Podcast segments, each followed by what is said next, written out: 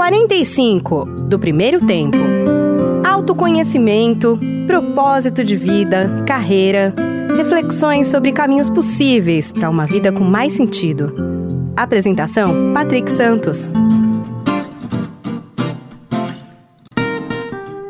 Olá, seja bem-vindo, seja bem-vindo ao podcast 45 do Primeiro Tempo. Toda semana um papo muito legal aqui com pessoas inspiradoras que têm muito a nos ensinar, compartilhar suas histórias nessa nossa jornada do autoconhecimento. Antes de chamar aqui a minha convidada desta semana, um rápido recadinho para você ir lá no Spotify, avaliar o nosso podcast, de preferência com cinco estrelas, é bem fácil. Tem um ícone ali bem abaixo da capa de abertura do podcast. Assim você ajuda a ranquear melhor o 45 na plataforma e, consequentemente, chegar para muito mais gente. Aproveite também, faça lá sua inscrição no canal do 45. É bem simples, toda sexta-feira você é notificado com um episódio novo. Tá bom? Recado passado. Vamos ao papo desta semana, porque eu tenho certeza vai ser muito, muito legal. Olha só, a minha convidada de hoje tem certeza de uma coisa: que o que existe de mais tecnológico do mundo é o nosso poder telepático. Mas para vivenciá-lo, precisamos estar sintonizados com a lei natural do tempo. Uau! Estudiosa e pesquisadora da chamada lei do tempo, uma outra forma de contagem do calendário que a civilização maia nos deixou para que pudéssemos nos conectar com os ciclos naturais do universo essa minha convidada ressignificou a sua jornada também há alguns anos, quando deixou para trás a área de educadora física para mergulhar mesmo nos trabalhos de expansão de consciência, integrando à sua vida práticas e vivências voltadas ao cam aos campos mais sutis da nossa existência, da existência humana. Eu estou falando da Vânia Temporini, um dos nomes mais buscados quando o assunto é o Tzolk'in. E a gente vai falar também aqui sobre a chamada Lei do Tempo. Tudo bem, Vânia? Que legal recebê-la aqui no 45, querida. Obrigado por aceitar o convite.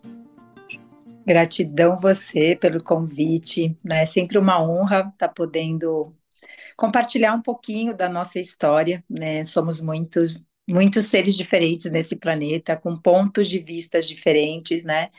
E eu vi é, o interesse que cada um, porque fala assim, cada um pode tirar de nós aquilo que o que é aquela aquele programa, aquela pessoa intenta dentro de nós. Então são várias formas de contar a história que a gente está vivendo, né? Então eu queria fazer só duas duas observações ouvindo você.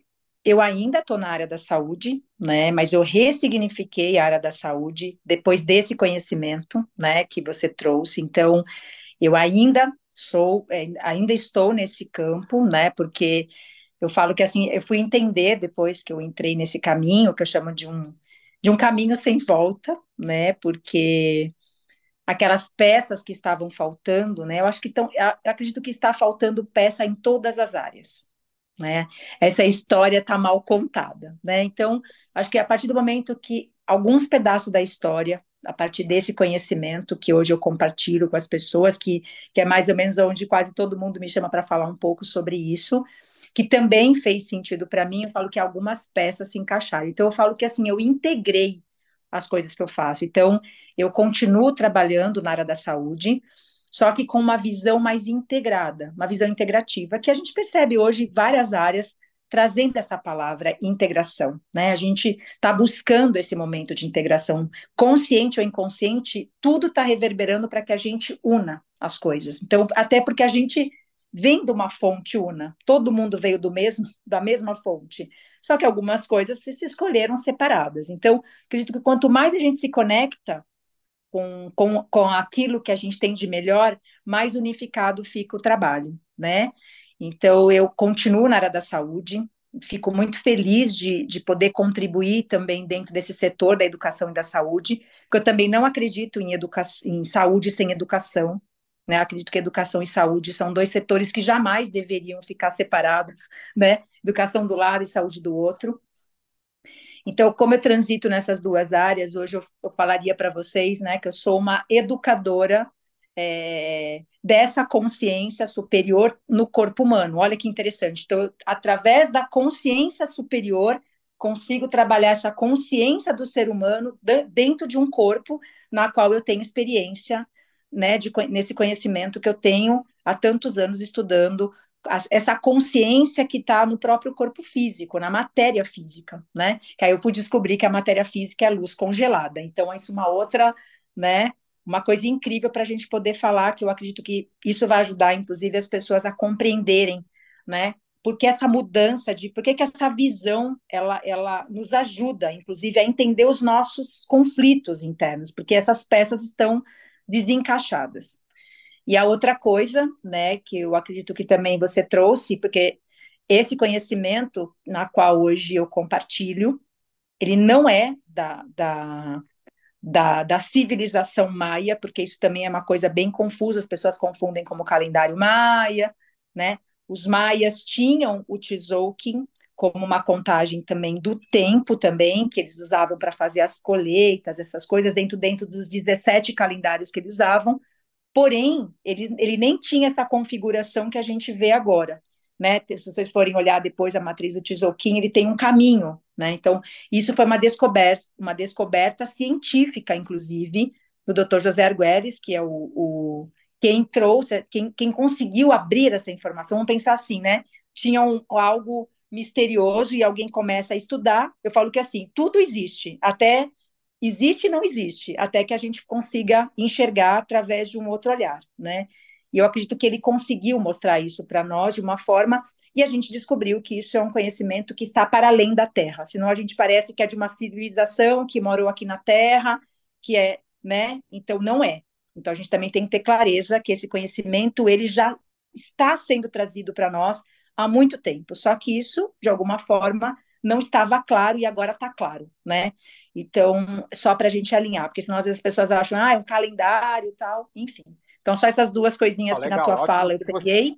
É, porque quem, até porque quem pesquisa muito, posso estar muito enganado, até porque, como eu, eu, eu já até tive um convidado aqui que falou sobre a lei do tempo, mas quase que 90% que você vê ali parece que tem alguma coisa que fala da, da civilização maia e legal que você desmistificou, e acho que a ideia é que isso seja agregado só ao conhecimento do tempo, né, que não se associe, então, ao calendário maia, como você acabou de, de explicar, maravilhoso e, e legal estar tá, tá com alguém que conhece essa área e, e, trazer exatamente o sentido disso. Agora, a gente pode, já, já que você falou um pouco da, na, na, primeira fala de integrar, Vânia, é, até para a gente conhecer um pouco né, a, tua, a, a tua história, como é que você foi integrando isso na tua, na tua vida? Como é? Porque eu lembro quando a gente estava para marcar aqui a, a entrevista, eu dei algumas sugestões de dia, você se às vezes você confunde, não é que você confundia, como você está tão habituado ao calendário, né, a, a, lei do tempo, a, esse, a essa nova forma, uma outra forma de contagem do tempo, muito mais alinhado ao, ao que você faz. Então, é, é, e a gente no, no calendário gregoriano, então eu falava segunda, terça, então você às vezes né, confundir um pouco porque você vive o que você fala, né? É o que você está, está fazendo, o que você está pregando. Então eu queria que depois você falasse um pouco sobre isso, mas falasse um pouco como é que isso foi se integrando na sua, na sua jornada, né? Porque eu acompanhei algumas entrevistas, algumas falas, tem um material muito legal sobre a tua, a tua história também na, na, na, na, internet. Você também passou por algumas dificuldades, inclusive de saúde, né? Em momentos assim cruciais da sua, da sua jornada. Queria saber se isso de alguma maneira interferiu nessa sua busca, nesse seu despertar e como que a como que Tzolk'in foi entrando, né? Como a, a, lei do tempo foi entrando na sua vida e você foi usando a palavra que você trouxe, que eu acho coisa mais fundamental dos dias de hoje, que é integrar, né? Como é que você foi integrando isso na sua jornada? Vai lá. É, isso é legal, né? Acho que a palavra integral nós somos seres integrativos por natureza. Então, essa integração, acho que todo mundo busca isso, consciente ou inconsciente, né? Porque né, imagina para uma mente que, que o objetivo dela é unir as coisas e ela se vê totalmente despedaçada, né? Porque, por exemplo, vou dar um exemplo claro para você. Você provavelmente executa alguns papéis, né? Sei lá, pai, filho, marido, companheiro, é, é, sei lá, funcionário, patrão, enfim. Só que no fundo você é a mesma pessoa. Você não pode, apesar dos papéis que você representa, é só um pedaço seu atuando, mas você continua sendo um ser inteiro. E esses papéis vão fragmentando a gente, né? Então eu já tinha isso na minha cabeça, muito, porque como eu atendia já muita gente, eu já estou nessa área da saúde há 30 e acho que esse ano vai dar 36 ou 37 anos. Eu estou desde 2000 e eu comecei a fazer educação física em 88, 1988. Né, eu já dava aula, porque naquela época, onde, quando eu me formei, não tinha ainda o CREF, né, que é hoje que regulamenta a educação física. É, então, por exemplo, eu já estava no primeiro, no primeiro semestre de faculdade, eu estava fazendo estágio, meus professores já estavam me já estava trabalhando em alguns lugares. Então, eu comecei a trabalhar, fazer faculdade e trabalhar junto na área, sendo que eu já trabalhava antes, né? Então, comecei muito jovem a, a, a trabalhar mesmo. Então, assim, eu sempre tive, eu falo, eu falo que assim, eu fiz psicologia antes de educação física, porque a minha paixão sempre foi estudar a mente humana. Então, eu era muito nova, muito nova mesmo, tipo 12, 13, 14 anos, eu já me interessava. Por, porque, assim, gente, que, por que, que as pessoas pensam assim?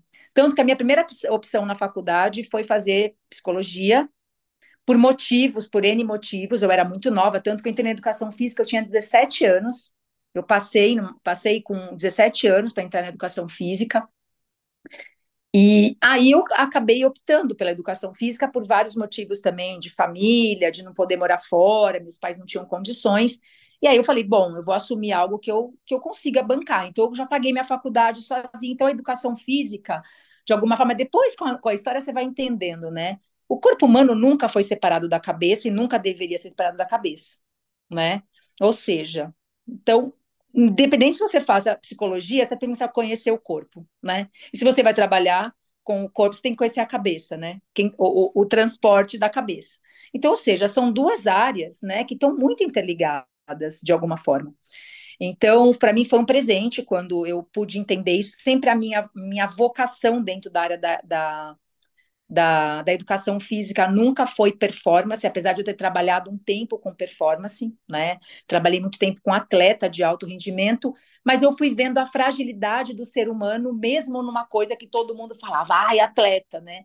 Então, e eu, muito jovem, como eu já tinha essa visão, eu tive uma história na minha vida, na educação física, que mexeu muito profundamente comigo. Eu, tra eu trabalhava em dois clubes grandes em São Paulo, um deles era o Esporte Clube Pinheiros, que eu fiz estágio lá e depois eu fui efetivada para trabalhar com hidroginástica, natação para iniciante. E eu fui trabalhar no Clube Espéria, que hoje não tem mais o Espéria aqui em São Paulo. Ah. É... E eu lembro até hoje de um menino, era muito nova, tipo, eu estava acho que terminando a faculdade, eu estava bem no começo da minha carreira, e eu lembro de um menino que dele se tornou um atleta, não queria nadar, ele tinha terminado com a namorada, terminou com ele na véspera da competição. E eu vi todos os treinadores meio se humilhando para o menino nadar, né? Eu sentada na arquibancada vendo aquilo, eu falei: é isso. É isso. Não. Por que, que as pessoas estão forçando? Tipo assim, o que, que é esse emocional? Faltava essa chave do lado emocional. Então, logo no começo da minha carreira, eu entendi que o emocional era a chave que faltava dessa fusão entre corpo e mente, a vulnerabilidade emocional. E a partir daí eu comecei a me diferenciar na minha área por conta de ter essa essa visão. Minha visão foi se ampliando em relação à natureza humana, né? Então, a, aí meu, a minha jornada começou a mudar a partir daí. Então, eu tinha, sei lá, uns cinco, seis anos na, na área, mas eu já tinha uma visão um pouco mais integrativa em relação a isso. Nós estamos falando isso em 1990 e pouco, tipo assim, né? Aonde ainda era tudo era muito ainda atleta, alto rendimento, não tinha tanta academia, ainda não se falava em muitas coisas. Então, eu sempre tive muito antes das coisas chegarem. Por exemplo, eu fui me conectar com treinamento funcional em 99, muito antes de que nem hoje você fala treinamento funcional. E eu demorei muito, eu sofri muito nesse lugar, porque quando você tem uma visão, uma visão ampliada sobre um, um caminho, você percebe todo mundo fazendo aqui, você fala, bom, você vai fazendo conta, você, você não é bobo, você faz cálculo, né? Eu tive uma facilidade muito grande em, em em visualizar a, a, degradação das coisas. Isso é um olhar meu natural das coisas, desde, desde Ao criança. Ao mesmo tempo, essa... antecipar tendências, né? Pelo que eu estou Sim, é. Né? Visão, é. visão de futuro, né? É. Sempre tive uma visão clara de futuro. Isso, para mim, é muito legal. Então, eu sempre fui muito visionária nesse ponto, né? Uhum. Então, eu conseguia ver, porque as pessoas me contavam as histórias e eu conseguia pegar a linha de tempo delas. Então, por exemplo, quando que você começou isso? Ah, comecei tal. E eu falava, nossa, eu calculava essa linha de tempo. Eu comecei a ver nessa, nessa parte, a matemática entrou muito forte na minha vida, mesmo sem eu saber que eu ia mexer com isso hoje, né? Porque, imagina, eu conseguia pegar as histórias e eu via o tempo da degradação. Então, depois, para eu poder estudar o tempo das coisas, começou a ficar mais fácil. Então, o tempo começou a virar uma incógnita para mim na minha história, porque eu dizia, né? As histórias eram muito parecidas. E você percebia como uma degradação, como ciclos da natureza mesmo. Hum. Olha que interessante, porque tudo tem um começo, um processo e um fim. E as histórias eram muito parecidas, mudava só o modelo dos, das pessoas. Então eu comecei a ter muita atendimento, as pessoas queriam muito passar comigo, porque diziam que eu falava algumas coisas que, que ajudava. Então, não tem jeito, né? As pessoas começam a olhar você como terapeuta. E eu nem sabia que tinha esse nome, porque nem usava isso, né? E aí eu falava, nossa, gostava de falar com você. Então, comecei a ter muito aluno. Eu sempre tive muitos alunos, tinha muitos grupos. E aí, depois de um tempo, eu comecei a fazer muitas especializações, viajei para os Estados Unidos. E aí, bum, 2006 foi a virada de chave, porque eu fiquei doente, né? por estar nesse meio, então eu trabalhava muito, eu tinha normalmente quatro, cinco, seis empregos na área, na área de saúde, então todo mundo, todo lugar que podia trabalhar, eu trabalhava, sei lá, sei lá, tinha 24 horas do dia, mas, sei lá, 18 horas eu trabalhava, mais ou menos, tipo assim, era o que tinha de trabalho eu pegava, né? Então, assim, dormia super pouco, dormia super pouco mesmo, e dando aula para lá, para cá, para lá, então, dois clubes, academia, tinha grupo, dava aula na faculdade, já tinha grupo meu de treino. Então, sempre tive uma vida muito agitada. Então, eu conheci muita gente. Então, eu falo que a minha maior escola foram as pessoas com que eu, com que eu passei. Por quê? Eu comecei a perceber dor. Então, eu entrei nesse campo onde as pessoas tinham muita limitação né, física. Bom, eu falei, bom, na área da saúde, tinha, na, na minha área não tinha isso, porque dor é uma coisa da fisioterapia, né? São os fisioterapeutas que usam essa terminologia da dor e a medicina, né? Então, a minha área tinha um buraco dentro da minha área ali, pum, né? Se eu passasse de um lado, caía do outro. Eu falei, bom, como é que a gente vai fazer para poder falar disso sem falar disso, sem sem estar tá sendo antiético com aquela profissão?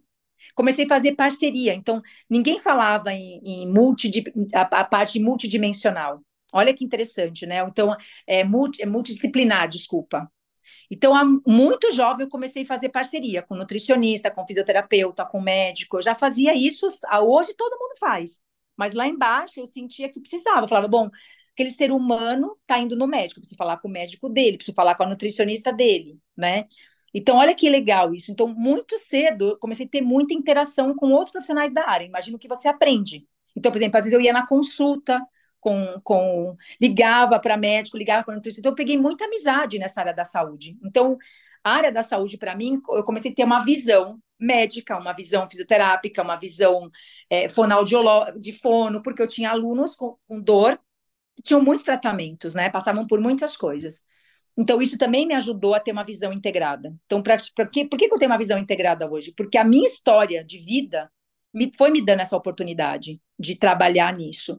E aí eu acabei caindo, né? Depois que eu tive a embolia pulmonar em 2006, que essa é uma história de virada de chave mesmo. Foi aí que eu falo que, mesmo inconsciente, foi ali que eu virei a, a minha chave. É... Grave, assim? Foi num foi... estágio bem pesado, assim, a embolia? Foi, foi, foi. Foi porque eu fiquei entre a vida e a morte mesmo, ah. né? ali eu passei ali uma, uma experiência de quase morte mesmo, né? Passei uma EQM, que eu acredito que uma EQM, ou você acorda ou você acorda. Eu acho que quando você passa por uma EQM, é, em vários níveis, né? Físico, emocional, espiritual, é o momento que tem que dizer sim para a vida e parar de olhar para as coisas que não é. Você, você é obrigado a olhar para dentro, né?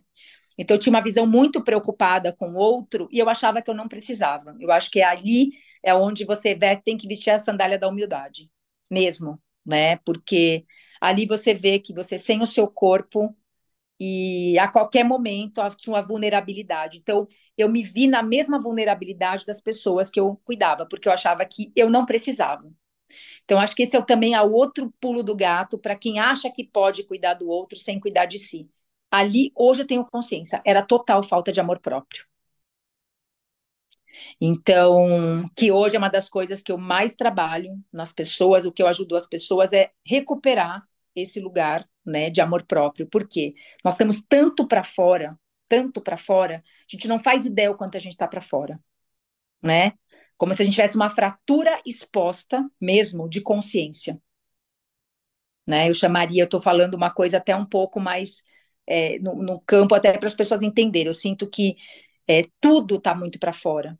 Né? E como a gente vai falar um pouquinho do que, que eu penso sobre agora, é o momento da gente virar esse jogo, né? Para você, Se a gente ali, realmente... e, e ali em 2006, falar. quando você passa por essa situação e, e, e você abre esse campo de, de, de, de percepção, como é que foi a construção? E aí, como é que a lei do, do, do, do tempo eh, surge? É, acho que é um pouco depois, né? Que você vai. Ela entrou bem depois. Vai, vai, mas para você ver, mas ali foi, já foi, estava. A virada de chave, como você disse, né? Ali, foi. Não, foi. Desse jeito não dá mais. Eu preciso, eu preciso é. ressignificar é. aqui, né? Isso, ali foi uma virada de chave, por quê? Porque assim, eu. Eu que eu falei, eu cuidava de todo mundo, menos de mim né? Tinham cuidar do outro e não cuidar de mim. Então essa balança em algum momento desequilibrou, né? Desequilibrou de um nível assim, porque imagina, eu eu era uma atleta de amadora, porque eu nadava, corria, fazia várias coisas assim, fazia muitas provas de rua, corria, corria com os meus alunos. Aluno queria fazer, ah, quero fazer São Silvestre, ah, eu corro com você, sabe assim? Tipo, é. vamos, tô com você, sabe assim? É. Então, é... Eu, tipo assim, eu tinha uma entrega para o outro muito grande, assim, sempre foi. Então, acho que isso também fez com que eu me tornasse uma profissional que todo mundo queria estar tá perto, porque realmente eu cuidava do outro de uma forma como se fosse para cuidar de mim. Só que eu cuidava do outro, mas não cuidava de mim. Então, não me dava o devido tempo de descanso, fora toda a vida louca que a gente tem em São Paulo, né? Que a gente vive numa cidade que, assim, é, Hoje, tudo bem, eu estou numa uma outra condição, mas imagina, você trabalhar em cinco, seis lugares. Hoje, imagina, é quase impossível você chegar em alguns lugares. E eu trabalhava Zona Norte, Zona Sul, e era aquela loucura. Só que aí, 2006, eu fui pega de surpresa mesmo, porque eu estava ajudando a minha cunhada, né? É, ela queria correr, e eu me aventurava mesmo. Aí eu falava, não, tudo bem, vou te ajudar. E eu moro aqui no Horto, em São Paulo. A gente era, era num dia, era 18 de julho do antigo gregoriano, estava muito frio, muito frio, e eu estava começando a ensinar ela a correr. Na época eu adorava ensinar, adorava ensinar, então eu falo que isso também é outra vocação. O pessoal não sabe nada, eu falo, pode chegar que em algum, em algum nível seu você consegue acessar. Eu não acredito que as pessoas não tenham essa capacidade até porque, como a gente estuda a neuroplasticidade do cérebro, a gente, é, a gente consegue aprender o que a gente não sabe hoje até o último dia da nossa vida. Então, isso já está provado também cientificamente sobre isso. E aí, eu peguei essa minha cunhada, fomos correr. Tava muito frio esse dia, e eu correndo com ela bem devagarzinho, né? Dando um trotezinho, eu senti na minha. Como se tivesse uma coisa subido, assim, sabe? Eu senti um. Subiu algo dentro do meu corpo. E eu tenho uma consciência corporal muito apurada, sempre tive eu falei, aconteceu alguma coisa errada aqui. Sei lá, arrebentou alguma coisa. Aí ela olhou para mim, ela falou assim: "O que aconteceu?" Porque eu fiquei assustada. Eu falei: "Vamos caminhar?" Eu falei: "Estourou alguma coisa dentro do meu corpo." Ela falou: "Imagina. Não é porque tá muito frio?" Eu falei, falei, falei: "Laura, estourou alguma coisa no meu corpo." Ela falou: "Então voltar andando." Voltei para casa. Chego em casa, Falei pro meu marido, meu marido naquela época, bom, para eu pedir ajuda, ele já, já sabia. Eu falei, você me leva no hospital? Aí ele falou: O que aconteceu? Eu falei assim: estourou alguma coisa dentro do meu corpo, eu não sei o que é ainda. Ele falou: É nada. Você está falando com a minha irmã? É nada. Vocês estão conversando, duas mulheres no correndo, você mais está falando do que correndo, que eu já te conheço. Está tentando explicar para minha irmã, engoliu o ar. Eu falei: falei Arthur, me leve para o hospital, pelo amor de Deus. Aí ele viu que eu não estava brincando. Aí ele falou: então tá, vou me trocar. E, inclusive, eu deitei um pouquinho. Quando eu deitei, eu comecei a sentir um pouquinho de falta de ar. Eu sentava, melhorava. Voltava a deitar, piorava. Enfim, aí começou uma maratona Foram cinco dias, cinco hospitais, ninguém descobriu o que eu tinha. Então, assim, por isso que eu falo que foi ali uma mão de Deus. Eu chamo de mão de Deus, que quando não chega a sua hora, né, é, foi muito profundo. E aí, nessa de vai para um hospital, vai para o outro, fui medicada desde neurite, tudo que é hospital bom aqui em São Paulo. Não quero citar nome até para a gente não comprometer alguns lugares, né? Mas fui nos, hospitais super gabaritados em São Paulo, não conseguiam identificar o que eu tinha, disseram que, como eu corria, não, nunca fumei, não bebia, então não tinha nenhuma característica de quem estava tendo um infarto pulmonar, por exemplo, né? No caso que eu tive três infartos pulmonares e um derrame pericárdico. Uau! Eu perdi 50, mais de 50% do meu pulmão pela demora da, da do diagnóstico. diagnóstico. Depois é que eu fui, é, depois é que eu fui descobrir que praticamente 90% das pessoas, isso foi, né, no hospital me disseram isso, as pessoas não têm nem tempo de, de descobrir sobre, quando acontece. Então, por isso eu falo, não era a minha hora e eu precisava virar minha chave. Eu acredito que ali foi a mão de Deus mesmo, e ali foi um chacoalhão que eu recebi da espiritualidade. Eu falo, se, eu, se tinha um momento que eu não acreditava na espiritualidade, ali eu precisei acreditar que tinha uma força muito maior na minha vida, é, me guiando nesse processo. E aí vai para o hospital, volta, medica, volta. Eu que não tomava medicamento, nossa, fiquei dopada e vai para lá. Aí medicaram depois num outro hospital, no outro dia. E eu ia e voltava, né? Me, me internavam, me dava medicamento, mandava embora, porque ninguém descobriu o que eu tinha. Cada médico que pegava era uma história nova. Aquilo foi me deixando tão irritada de um nível que eu mesma falei, eu, falei, eu, eu pegava e falava, posso ir embora? Eu quero ir para casa. Se eu tiver que morrer, eu quero morrer em casa. Eu não quero morrer no hospital. Eu tinha, uma, eu tinha clareza sobre isso. E aí, no quinto dia, isso porque eu estava montando um espaço em Moema. Eu tinha vendido um espaço meu que eu tinha, que eu tinha um espaço de personal trainer em Moema. É, eu já tinha um negócio meu próprio em Moema. Tinha vendido um espaço e eu estava montando um outro espaço. Eu tinha alugado essa casa fazia menos de uma semana. Estava reformando a casa. E aí, nessa história, eu no quinto dia, eu já estava cansada de pronto-socorro, até como gases me medicaram, pra você ter uma ideia. Depois do quarto dia de hospital, disseram que era gases. Eu estava com uma barriga enorme de tanta medicação que me deram, para lá, para cá, para lá, para cá, porque, tipo assim, é isso, é aquilo, é aquilo. Depois é que eu fui descobrir. E aí vem a parte 2 da história. Porque eu estou contando essa história? Porque foi para onde eu comecei a me. Porque aí virou o, o, o, o, leme do barco. Eu tive que estudar outras coisas, e aí acabei chegando no que eu estou hoje. E, e aí, nessa história, no quinto dia, eu estava em casa sozinha, exausta já, porque eu já tinha, estava dopada de tanto remédio, vai para lá, vai para cá, né? Quatro pronto-socorros seguidos, quatro noites seguidas em pronto-socorros, às vezes internada algumas horas. Eu peguei o carro sozinha, acordo no quinto dia.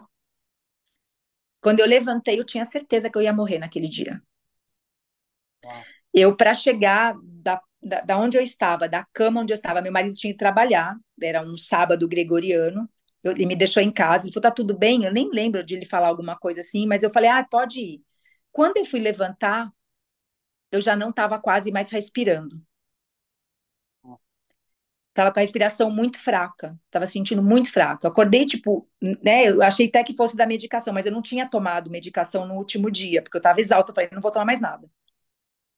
Apesar de tudo isso, eu tenho bastante clareza quando eu tô nesses momentos, assim, do que eu quero, do que eu não quero, assim, minha, parece que minha mente, ela fica lutando ali para não, não, não, não deixar outros decidirem por mim, é muito louco isso que eu tô te falando, né? É, e aí, nesse quinto dia, eu levantei sozinha, eu peguei o carro, para chegar, na verdade, para chegar até o banheiro, demorei quase 15 minutos andando, eu tava arrastando meu pé, aí que eu tava assim, eu respirava já com muita dificuldade, sem saber o que era ainda. Aí eu tinha feito um dia antes, eu tinha ido num outro hospital aqui em São Paulo, que era perto do meu espaço. Eles pediram uma lista de coisas para fazer, de exame, de tomografia, de um monte de coisa, e eu fui embora. Eu falei, preciso ir embora, eu preciso ver minhas filhas. Minhas filhas eram pequenas, eu tinha uma filha, minha filha uma tinha nove, outra tinha dez, eu queria ver minhas filhas. Eu falei, eu não vou ficar no hospital se vocês nem vocês descobriram o que que é, né? E aí tinha um médico residente no dia do plantão. E ele falou assim: Olha, eu não posso te dispensar. A gente vai ter que fazer esse monte de exame aqui, eu vou chamar toda a junta médica, porque não é possível, em quatro dias que a gente não descobre. Eu falei, mas eu preciso ir embora, eu volto amanhã, você me deixa voltar amanhã? Ele falou, não posso. Aí eu falei, por favor, se você não me deixar embora, eu vou fugir do hospital. né? Eu, eu sabia que eu tinha que ir embora. Aí levanto nesse quinto dia e vou sozinha para o mesmo hospital que eu tinha a bateria de exames para fazer, mas eu deveria estar internada, eu não deveria estar em casa. Quando eu chego lá, eu acho que devia estar com cara de cadáver, porque a recepcionista já, tipo, eu já cheguei caindo no hospital, me colocaram uma cadeira de roda, e aí pegaram minha ficha, olharam, mas como é que você está em casa? Você tinha que estar aqui internada e não sei o que e tal. Comecei a entrar nas baterias de exame. E aí, nessa, quando eu estava terminando de fazer alguns exames, então já estava em jejum e tudo mais, o médico, acho que o pneumo, manda uma mensagem, eu, falou assim: pede uma tomo de pulmão agora. Eu estava entrando na tomo. Quando eu entro na tomo, que eles me mandaram voltar, fizeram uma intravenosa, foram fazer uma tomografia de pulmão. Aí, beleza. Falei, tava, tava, já estava lá sentadinha, tal. E aí eu fui para uma sala de recuperação para esperar né, os resultados. Aí volta o médico plantonista, que foi o mesmo que tinha me atendido, né? Aí ele chega lá no, no lugar, segura na minha mão e diz assim: Eu tenho duas notícias para te dar. Primeiro ele falou para mim assim: Olha, eu vou pedir para que você não não se mova. Se você puder segurar minha mão, olhar para mim, só respirar. Aí eu já, aquela hora eu congelei, assim, eu lembro de sentir na, na, um, um, medo na espinha, sabe aquela coisa que tipo inteira, assim. Eu tenho duas notícias para te dar, uma boa e uma ruim. Aí eu falei, tá, já me manda a ruim. Ele falou assim: a ruim é que você vai ficar internada e você vai subir agora para UTI. Aí, aquela hora, assim, ó, eu ia chorar. Ele falou assim: olha, se você quiser se ajudar, eu peço para que você nem, nem se mova. Eu sei que você não deve estar tá bem com isso, mas assim, super humano do meu lado, assim. E a outra é que nós descobrimos o que você tem. Demorou, mas a gente encontrou. Ela falou assim: olha, tem um trombo parado na sua artéria ilíaca. Uau. E a qualquer momento esse trombo pode subir. E talvez você não, você não suporte. Nós nem sabemos como você está viva. Aí ali, tipo, né? Ali parece que parou o tempo, parou o mundo, tudo. Ali eu falei, uau, e aí eu ia começar a chorar, e chegou uma enfermeira também, que eu falo que tudo é mão de Deus, né? Ela falou assim para mim, olha, eu ia chorar, ela falou assim, eu sei que você tá assustada.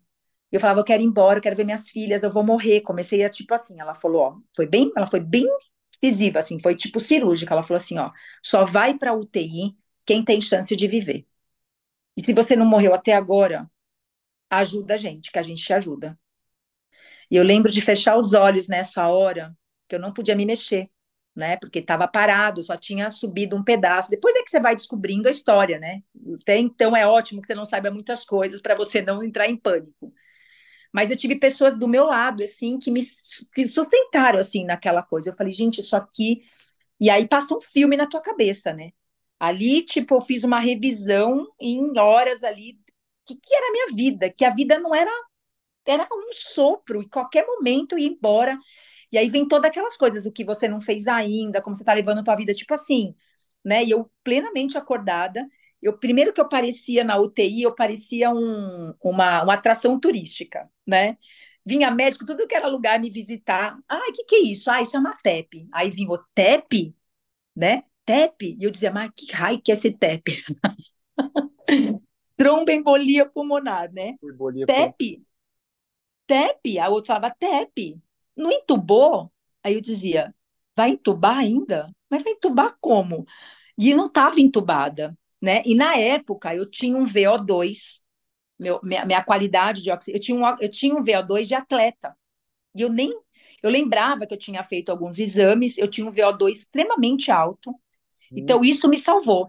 Aí, eu, aí é uma coisa incrível, o quanto a atividade física me preparou para esse momento, porque se eu não tivesse praticado, eu falo que a gente conhece o nosso corpo e a nossa saúde não quando a gente está com a saúde, mas quando a gente precisa desses recursos, porque se eu não tivesse um recurso interno, se eu não, porque eu não bebia, eu não fumava, eu tinha uma consciência corporal para ajudar, inclusive, no processo de recuperação, né?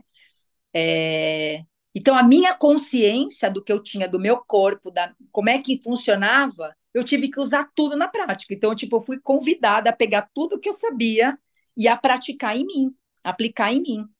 Maravilhoso. Porque eu dizia, eu vou sair daqui. A primeira coisa quando eu subi, que eu percebi que, tipo, uau, eu não, pass... não fiz a passagem, mas assim, eu tô no meio fio aqui, eu tô no meio fio. E eu escutava, né, as conversas deles na UTI, porque eu, eu fiquei com uma lucidez assim, mesmo com, as, com os medicamentos, eu não conseguia apagar. Minha, eu ouvia tudo, todas as conversas, tudo que tinha. Tipo assim, minha, minha audição ficou super ampliada dentro da UTI. Então, eu perguntava tudo para os médicos, perguntava para as enfermeiras, eu queria entender o que estava acontecendo. E eles me falavam, me falavam, conversavam comigo, olha. Aí uma vez, né, eu queria sair porque eu estava precisou é, precisou trocar toda a minha parte do sangue, filtrar todo o meu sangue. Eu comecei a tomar um, um sangue para uh, um medicamento que era na época era o Marevan para refinar todo o meu sangue porque estava muito grosso, né, meu sangue. E e aí eu tive vários problemas, porque depois estourou veias na minha cabeça, eu sentia vazar. Então eu fui para UTI, voltei umas duas vezes. Então tive, tive processos assim, que aí eu falei, nossa, o corpo humano é incrível e ao mesmo tempo, olha a vulnerabilidade dele e olha quando a pessoa não tem consciência, como ela pode realmente se jogar no precipício, porque você pode se ajudar ou você pode se afundar de verdade ali. Né? Não, maravilhoso isso que você falou, assim, maravilhoso no sentido de, de percepção, né? Acho que o, o, interessante da tua fala é essa percepção, né? E te ouvindo assim, a, a, a minha esposa é educadora física e, e de alguma maneira eu, eu também observo, é, eu percebo muito, ela tem uma, ela, ela, ela, sente as coisas de uma maneira muito clara, né? E, e, enfim, já atua nisso há mais de, há mais de 30 anos, então é, é interessante essa coisa do, de, de, de conhecer, né? e te ouvindo, e aí a partir do que você, você foi integrando, né, é, o que dá uma dimensão maior é, da própria existência, no teu caso, que eu quero dizer. Né? Quando você vai buscar, aí sim você vai buscar esse, esse lado mais sutil, né? a gente está falando do físico, né? você tinha todo o conhecimento físico, né? da, da, da tua experiência, por tudo que você vivia, o seu VO2, como você disse, você tinha um corpo de atleta, e depois veio aí sim despertar para esse, esse campo mais sutil, para aí você integrar. Agora eu entendo o começo da tua resposta lá na minha primeira pergunta, né? De eu sou educadora física ainda, no sentido de que eu, eu, eu, eu sou, eu integro isso e fui agregando tudo que eu, que eu, que eu, que eu, que eu fui vivendo. Né? E por que, que eu estou fazendo isso? Para te, te, a gente continuar na, na, na tua história, mas acho que para ficar um pouco mais claro, né? o quanto é importante esse, essa, esse elo, que eu quero dizer, também do físico, porque é, a gente. É uma percepção que eu tenho, tá? Mas eu quero te ouvir. É, a gente vive também agora, nesses tempos, né, esses últimos anos aí, é uma busca pelo espiritual, né? é uma busca que é maravilhoso, né? mas às vezes a gente também se desconecta e, e parece que tudo está lá, né? Tudo está num, num, campo e, e, a gente esquece um pouco esse pé nosso também do físico, né? De uma integração de que queira ou não, por mais que você esteja sempre olhando, você também está aqui nessa nessa dimensão, né? Como é que você, o que, que você fala um pouco sobre a importância, a partir da tua história, de integrar isso, por mais que a gente está buscando e, e você, eu sei que você vai para dimensões bem longes, assim, no sentido de. Você se utiliza muito né, na, tua, na tua jornada, no que você faz, mas o quanto o quanto também está ligado a, a, essa experiência que você viveu, de também dar valor e entender esse, esse corpo que te habita nesse momento, o quanto é importante essa junção das duas coisas a partir da sua história. Não sei se ficou claro assim a minha pergunta, mas sim, acho que é legal você sim. integrar as duas coisas, né? Sim, porque na verdade a tua pergunta é, na verdade, a própria resposta da, da minha percepção. Nós temos hoje a maior parte das pessoas que está fora do teu corpo. É isso. É. Nós temos uma. Porque assim, o que, que, a men... o que, que essa mente é, tridimensional, desorganizada, fez com o corpo? Você tem um corpo biológico que roda é, dentro de uma ordem orgânica, né? Ele tem, ele tem esse natural para ser seguido, porque ele, ele é um corpo. Na verdade, nós não estamos na natureza, nós somos natureza. né? Nós somos natureza, nós não estamos na natureza, nós somos natureza. Então, isso hoje eu tenho clareza sobre isso, né? Eu não respeitava os meus ciclos, como hoje a maior parte do planeta não respeita seus ciclos, e por não respeitar os ciclos, ele está fora do corpo. Né? Então, temos uma mente extremamente acelerada para um corpo que funciona em analógico. Nosso corpo é analógico. A nossa mente pode ser quântica, mas o nosso corpo é analógico, de alguma forma. Ele tem um tempo para as coisas acontecerem. Então, essa desincronização da, do corpo e da mente, então ali eu tive que viver o tempo presente. Para eu poder fazer a minha recuperação, eu já comecei a viver a lei do tempo ali dentro, porque eu tinha um corpo, eu tinha uma mente jovem, mas eu tinha um corpo velho. Eu tinha um corpo que tinha passado do ponto. Porque eu tinha desrespeitado todo o ciclo natural dele. Entende? Hoje eu vejo o quanto aquilo foi tipo uma realmente um resgate ali, né? Então, quando a gente traz essa questão do físico, quando a gente vai entender a espiritualidade, você vai entender que teu corpo físico é uma âncora para a tua parte espiritual. É. é. acho que é isso, é interessante isso. É. E se você não conhece a tua âncora, ou você não tem uma âncora muito bem alinhada, você com certeza a sua espiritualidade ela fica sem sentido. E, a, e o oposto, a mesma coisa, né? Pessoas que descuidam da parte material, pessoas, pessoas que só cuidam do corpo material, como se é só essa dimensão existisse dentro dela, ela desconecta também daquilo que é essencial. Então, você tem um natural precisando acoplar o essencial. E o essencial precisando desse natural, desse corpo natural, para ele poder expressar esse essencial, né? Que já era uma busca que eu já tinha na educação física, quando, eu, quando a gente é. falava, né, do corpo e, a, e as outras características dele, dos corpos, né, que nos habitam. Então, a gente tem vários corpos que nos habitam. E ali eu pude perceber essas três dimensões, que é a dimensão física, a emocional e a mental, trabalhando em conjunto, porque eu precisei fazer isso. Tanto que a minha recuperação, que foi maravilhosa, é, ninguém queria trabalhar no meu pós-recuperação, né? Ninguém queria, porque Primeiro, porque não foi fácil acertar essa parte minha da medicação. É, eu tive que tomar dois anos uma medicação para poder não deixar meu sangue é, engrossar do jeito que estava, então não acertava, eu tinha muita hemorragia, né, eu tinha hemorragias, nossa, horrorosas, que me gerou anemia, olha só, uma coisa. Então, assim, é, tudo que eu batia, eu ficava roxo, eu parecia um dálmata, tudo que eu encostava, então imagina, eu dava aula de educação física, mas mesmo dando aula, os meus alunos iam me visitar no hospital e disseram: não, se você não puder mais dar aula física, a gente quer continuar pegando as suas orientações. Então, assim, eu tive muito apoio para que eu pudesse voltar. E eu tinha meu espaço que eu estava abrindo, né? E dali eu virei uma chave. Eu falei: bom, eu preciso me recuperar primeiro, né? E aí eu comecei a buscar, eu comecei a entrar no que nós chamamos hoje de medicina alternativa, hum. né? O que a maior parte das pessoas conhece como medicina alternativa. Que eu gostaria de deixar também aqui essa percepção, né? Para mim, tudo é medicina. A é, vida claro. é uma medicina, né?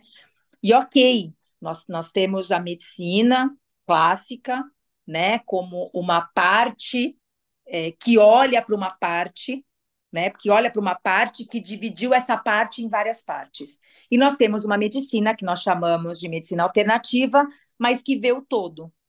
Integra. Eu precisava, naquele momento, ver o todo. Não tinha como me ver separada. Eu estava emocionalmente fragilizada, porque recuperar de uma embolia pulmonar não é fácil. Porque, eu, por exemplo, dar uma, uma ideia para você, eu andava na esteira para poder fazer a dois por hora.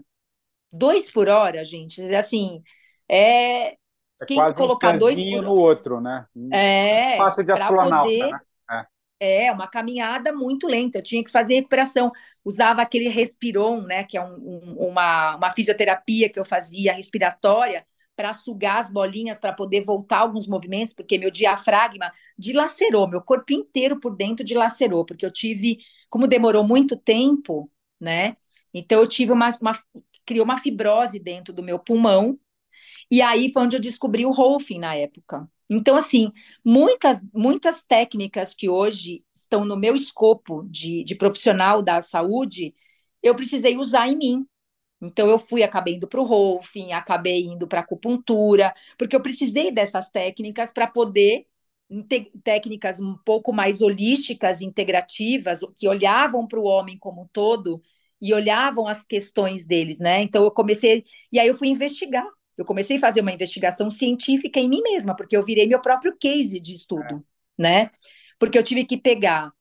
E aí para recuperar os movimentos, eu comecei a usar técnicas naturais já. Então, eu peguei toda a base neurológica, porque eu já estudava a parte neuro, eu gostava muito dessa parte neuro, porque eu trabalhava nessa ajudar a recuperação. E aí eu tive que aplicar em mim. Então, eu saí do chão, comecei a fazer exercícios de solo, usar a força do meu próprio corpo para poder se levantar. Não usar máquina. Eu comecei a usar a força do meu corpo, porque eu já acreditava nisso. Eu já acreditava nisso, já tinha estudado alguma coisa de funcional, porque eu já tinha visto isso. Falei, bom, vou ter que pegar tudo que eu sei e vou ter que aplicar em mim agora. Porque se, se isso funciona para quem está se recuperando, por que, que não vai funcionar comigo? Então, eu comecei a fazer minhas próprias, a minha própria recuperação, sozinha. Eu comecei a montar meus treinos, o que eu tinha que fazer, enfim. E aí, muito rápido, eu recuperei. Então, isso também virou um outra. Todo mundo, mas como assim já recuperou? Então, em seis meses gregorianos, eu já estava já tava voltando a fazer prova, para ter uma ideia. É interessante que te ouvindo assim, muita gente já sabe, talvez tenha lido o livro dele, do, do, do, do Dr. Joe Dispenza, passa por uma situação né, muito parecida também, quando ele sofre um acidente, ele mesmo ali num processo de força, reverte toda a situação e virou né, o, que, o, que ele, o que ele faz hoje. É interessante, Ivani, eu queria te ouvir sobre isso também.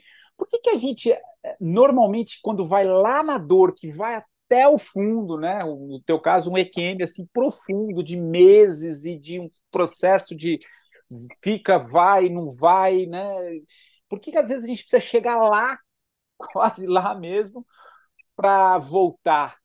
E, por que que essas pessoas que chegam, como é o teu caso, estou falando do Dr. Joe e tantas outras pessoas, quando voltam, voltam com uma missão e talvez até com mais força, ou é uma sensação minha. Não estou dizendo que quem exerce muito bem o que faz precisa necessariamente passar por isso, mas o que eu percebo é que pessoas que vão lá a fundo, que enfrentam essas dificuldades, que vão na dor mais profunda, voltam com uma missão e parece que a coisa vai, né?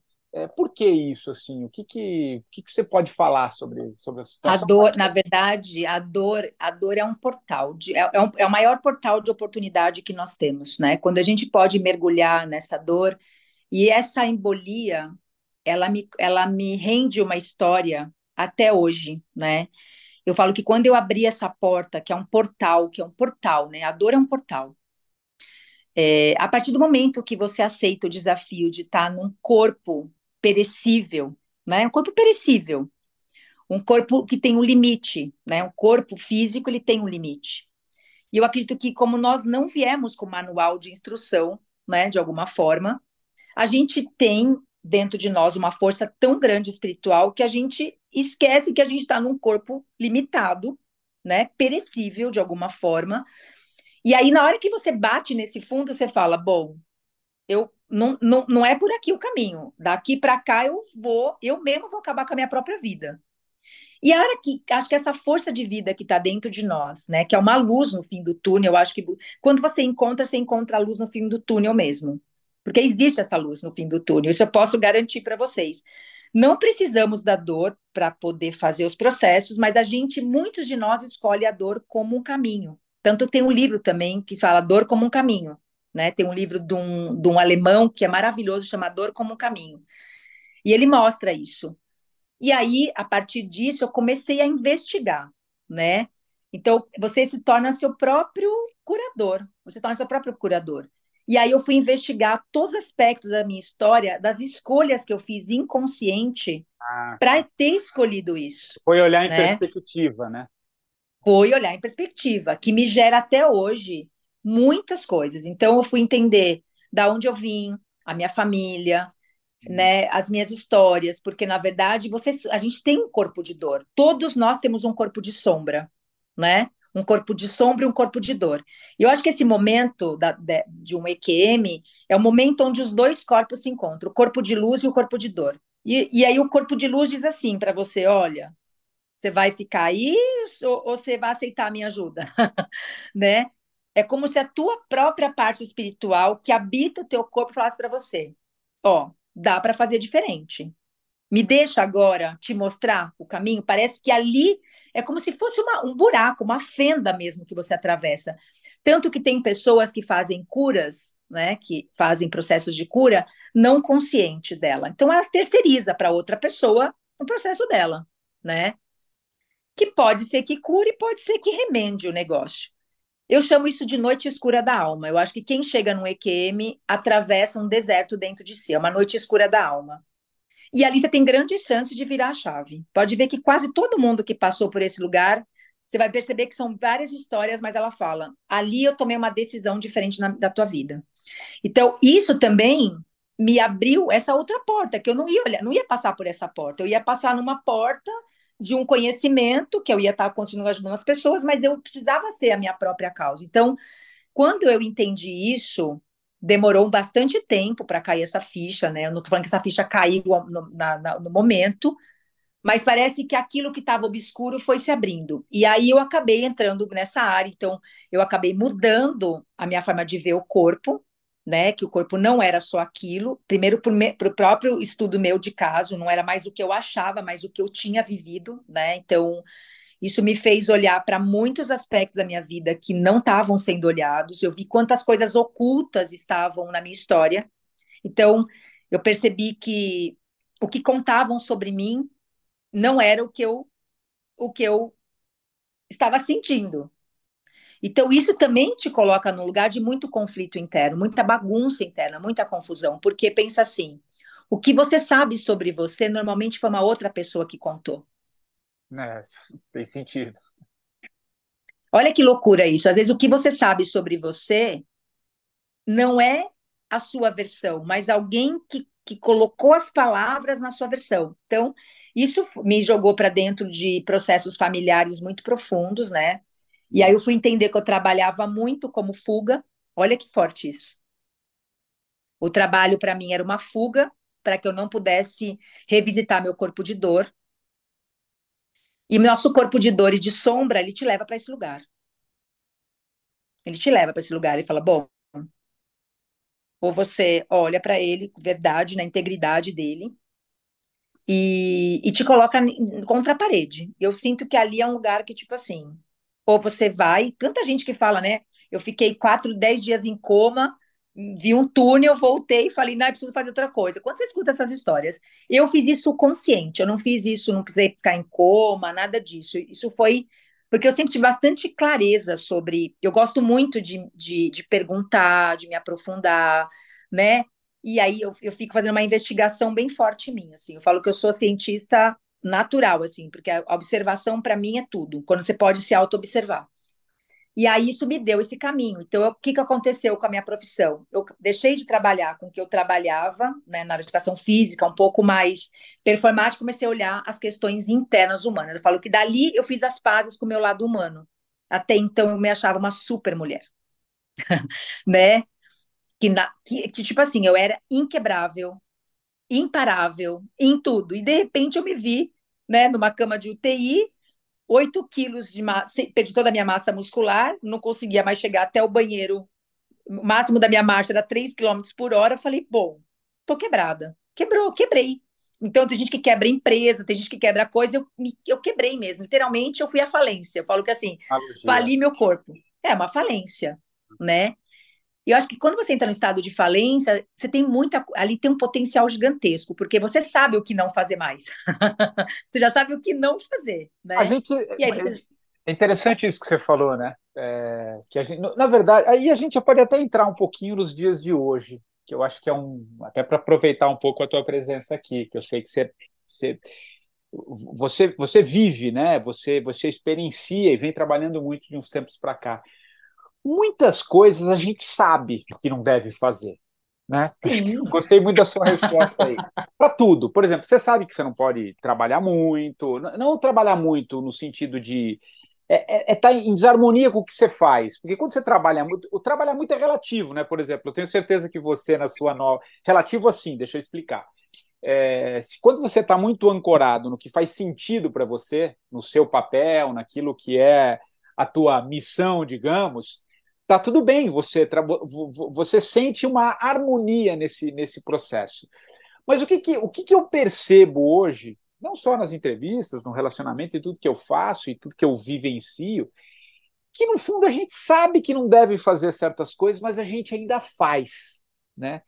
E acaba ou não percebendo ou finge que não percebe e se engana.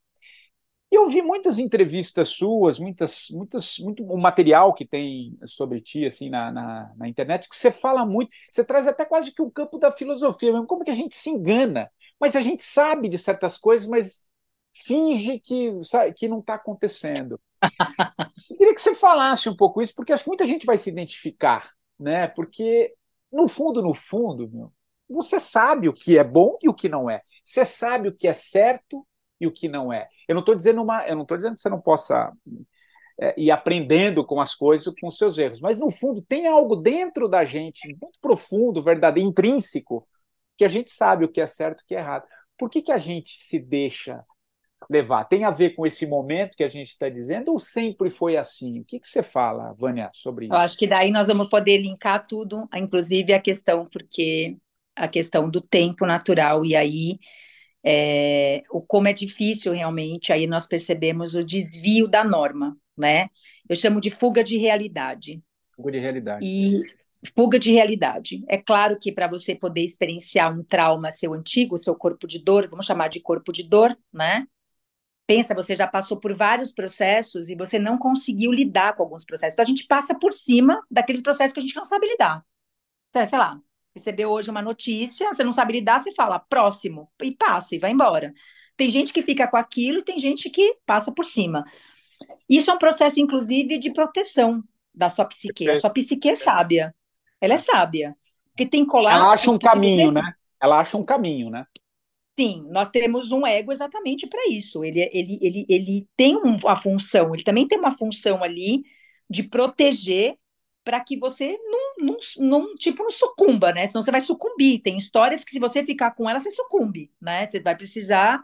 Então, então muitos de nós usa, usa alguns, alguns caminhos para fugir de realidades, de encarar realidades, né? Então, quando, quando eu me deparo com isso, coisas começaram a ficar desencaixadas. E aquilo que eu sentia, que talvez fosse um lapso mesmo, né? Começou a me fazer sentido quando eu encontro, né? Porque aí, como eu mudei de caminho, eu encontro essa palavra, desvio da norma. Quem é a norma? Quem é a lei? A natureza é a lei. Nós temos uma lei para seguir, nós estamos na Terra, existe uma lei soberana, né? Tem uma lei funcionando aqui, né? Que não é a lei do tempo. Que eu falei, nós somos natureza. E aí, quando eu encontro com esse conhecimento, que eu comecei a estudar mais profundamente, né, a parte dela, a parte científica da, da, da lei do tempo, que eu fui entender, né, que se a humanidade conseguisse continuasse seguindo esse rumo, ela se autodestruiria.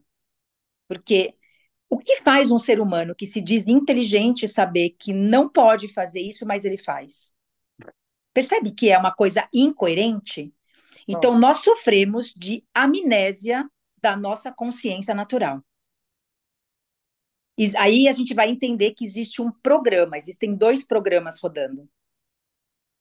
Um programa que a gente pode chamar de anti-universo, ou antinatural, que come a nossa consciência, como se fosse um bicho devorador mesmo, né? Controlado por máquinas, né? Então, o ser humano, a partir do momento que ele começa a dar poder para as máquinas, ele sai da soberania dele, né? Porque ele começa a querer só mensurar o que a máquina diz que é certo, que é errado. Ele sai da observação de muitos fenômenos que não são observáveis por máquinas e não serão observáveis por máquinas. Aí a gente começa a negligenciar a nossa própria máquina. Então, o que, que acontece? E aí eu começo a entrar dentro de um outro campo, que é o campo onde eu estou hoje, né? Que eu fui construindo a partir dessas observações.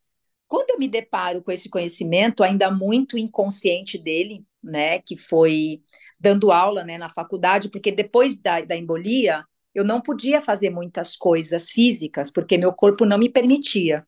E sempre como eu gostei muito de estudar, E aí eu estava nesse estudo profundo, eu comecei a dar aula e eu comecei é, comecei a ser chamada, porque primeiro que a minha história ela já ficou em evidência para nossa educação física, que se recuperou, babá. Então eu comecei a trabalhar para congresso, como eu já trabalhava, com, eu usei o treinamento funcional que eu tinha estudado, aplicar, eu comecei a aplicar o treinamento funcional, então no Brasil não tinha quase ninguém falando treinamento funcional, então eu comecei para congresso, para essas coisas, e aí eu acabei entrando na área acadêmica, acabei dando aula na faculdade, fui convidada pelo diretor da faculdade que eu estudei para dar aula para pegar uma matéria que tinha tudo a ver com o que eu fazia. Então, eu comecei a entrar nesse caminho um pouco mais também de estar tá nesse meio, né? É, estudando um pouco mais profundamente. E aí, nesse meio termo, como eu já tinha espaços que eu já tinha montado, uma aluna minha, eu fazia muitas blitz da saúde, né? Eu fazia muitas coisas para as pessoas terem sempre autonomia. Sempre o meu caminho da saúde foi ensinar as pessoas a ter autonomia, porque eu acredito que tem coisas que nós não precisamos ensinar. Por exemplo, você não precisa ensinar teu pé a andar. Ele já sabe que tem que andar, e tem que andar. O que acontece é que muitas vezes você, por inconsciência, tá cada um para um lado, né? Então, quando você ajuda uma pessoa a voltar para o natural dela, tipo assim, existe um programa natural rodando, isso é meio óbvio. Aí você pega uma pessoa que sofreu um acidente, ela ficou engessada, ela não esqueceu como anda, ela só tá não está apropriada àquele momento. Quando você traz para ela de volta o natural, era muito mais rápido. Primeiro, por todos os processos que eu já tinha feito. Então, esse natural chegou para mim de uma forma muito avassaladora. Então, quando eu entro na lei do tempo, uma aluna minha dando, dando aula para ela numa blitz da saúde, ela me fala, me faz umas perguntas. Ela falou: Pro, você conhece a lei do tempo? Aí eu falei: Nossa, menina, o que você está falando, né? Porque ela falou: Ah, eu queria te dar um negócio, enfim. Então, eu fui presenteada por uma aluna minha, porque eu já trabalhava com essa coisa do natural, da ginástica mais natural, dos movimentos corporais, porque eu tinha passado por todo o processo. E aí ela me traz de presente. Quando eu olho para aquilo, eu falei: Uau, essa era a peça da vida inteira que estava desencaixada, que eu precisava entender porque que as pessoas não conseguiam também manter o natural. Porque você passava, por exemplo, a pessoa vai lá, faz atividade física, você passa para ela o caminho. Daqui a pouquinho o tempo comeu ela, não trabalha e começa a fazer, não dá tempo. Você fala, bom, mesmo quando você prescreve um negócio lá para ela fazer, ela começa e não, não consegue, não, não dá continuidade. Eu falei, bom, tem que ter alguma coisa nesse caminho. Por que, que a pessoa não consegue manter? E aí vem a resposta. O calendário artificial, por incrível que pareça, ele é o vilão dessa história. Explica o calendário artificial, de alguma maneira? Porque as pessoas pensam que é um calendário. Não é um calendário, é uma frequência, é um programa. Né? Ele é um programa, é uma frequência. Quando você vai estudar as leis cósmicas, vamos falar de lei, leis cósmicas, leis cósmicas, porque existe algo, não é, a gente não tem só a Terra e tem leis que estão operando matematicamente, astronomicamente, de todas as formas que você pode imaginar, operando todo esse sistema para que tudo isso coexista ao mesmo tempo. Certo? A Terra não está jogada no espaço. Né? Quando a gente começa a entender melhor o tempo e o espaço, não estou falando do tempo, falando do espaço. Então, o problema não está não tá só no tempo, está no espaço. Quando você olha para tudo que você olha, a gente tem mais espaço do que a gente imagina. Se a gente fosse pegar toda a nossa matéria e juntasse toda ela, ia dar o tamanho de uma bola de, de beisebol. Então, ou seja, o que mais tem dentro de mim é espaço. Olha que interessante. E aí, quando eu vou estudar mais profundamente, né, essa história, porque isso tudo está compilado dentro de muitos livros, dentro da Lei do Tempo, eu sugiro as pessoas pegarem, né, é, Terra em Ascensão, Tempo e a Tecnosfera, tem vários livros legais depois para as pessoas se aprofundarem nisso. E aí o Arguelles, quando ele começa a fazer todo essa, é, esse estudo, né, ele percebe depois de uma das visitas dele, ele está ali no trabalho de observação científica mesmo, e ele descobre essas duas frequências, a 1260 e a 1320. Por isso que a gente fala, não é um calendário, é uma frequência cósmica, universal. Então, é, e nós temos, né, não é só o nosso Sol, a gente tem um Sol central, e a gente teria que depois fazer um outro encontro para poder pass passar sobre isso, porque eu acho que não é o nosso objetivo aqui, mas mostrar para as pessoas isso. E isso foi virando uma chave dentro de mim, o quanto a gente tem de potencial dentro de nós, que tá, tem um caos dentro de nós. Vamos falar que tem um caos. E acho que todo mundo, em algum nível, percebe esse caos e não sabe como sair dele. E nesse não momento tem tá mais, né? E, e, nesse momento tá, tá vai ficar e vai ficar e vai e tá, vai ficar cada vez mais forte. Por quê? Porque se nós temos leis cósmicas e tudo está num processo de evolução, né? Quando você começa a entender que a Terra é uma nave do tempo, ela está viajando no espaço, ela está viajando no hiperespaço. Ela está indo em direção aonde? Para onde está indo a Terra? Ela tem uma rota para ir, ela está indo para algum lugar. Para onde ela está indo? né? Ela não está girando ali que nem uma tonta em algum lugar. Você começa a perceber algumas coisas, né? Então, eu sempre gostei muito de estudar essas coisas, porque eu brincava, minha mãe ainda brincava, quando era criança, minha mãe falava assim, o que, que você quer ser quando crescer? Eu falei para minha mãe uma vez, astronauta, eu nunca esqueci disso. Ela falou, filha, isso não é profissão. isso não é profissão. E eu lembro que eu chorei muito, eu era pequena, eu lembro dessa história. Não, isso não, isso não é profissão, tem que escolher outra coisa, astronauta não. Então eu falo que hoje eu sou de verdade, mas assim, né, de estudar essas coisas. E, e aí, quando você começa a, a, a entrar nessa parte, né, é, vamos falar assim, científico-espiritual, porque não tem como você separar a ciência da espiritualidade, começa a se virar uma chave dentro de mim e aquela outra super peça, que era toda a minha espiritualidade, que não se não encaixava nessa nessa matéria energia, né, que, que é que, que é regida por leis universais, é, ficou praticamente maravilhoso. Então, por isso que hoje muita gente me procura para poder falar desse assunto, né? Primeiro, que assim que essa informação chegou para mim, eu olhava para todos os códigos, porque são códigos, são códigos psicogenéticos.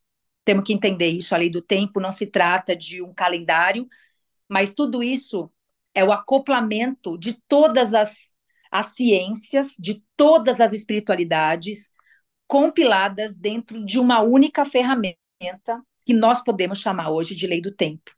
E aí, quando você começa a compreender as leis cósmicas, que fica mais, que é muito mais interessante de estudar do que você pensar só né, num, num campo, a gente começa a perceber as leis da biosfera, ou seja, as leis que estão regendo o corpo da Terra, onde todos os seres vivos, nós, as plantas, os animais e também os, os elementais, ou seja, toda a parte de cristal da Terra, as pedras, tudo está tudo tá respirando, tudo está vivendo, tudo tem o um porquê, essa pedra é aqui, esse mar é aqui, aqui chove, aqui não chove, tipo assim, a gente precisa conhecer essa, essa, essa biosfera, porque nós vivemos em cima da biosfera, nós somos partes desse, desse, desse corpo que, como se a gente fosse os neurônios dessa terra, porque nós somos a única espécie que, que pensa sobre a existência na Terra, né?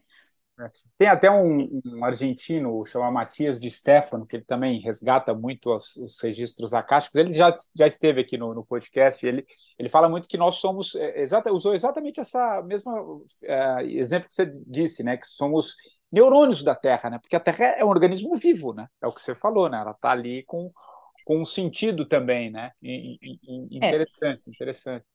Né? O que a gente não sabia é que ela pensa. Ela sente e pensa, igualzinho a gente. Por que, que ela não pensaria? né? Se ela é um ser vivo, né? Ela também pensa. É. Então, é quando você... a gente foi se separando dela, né? É, de, algum, de alguma maneira, né? Então, eu acho que hoje então, nós estamos quando... vivendo esse ápice, né, Vânia? Isso.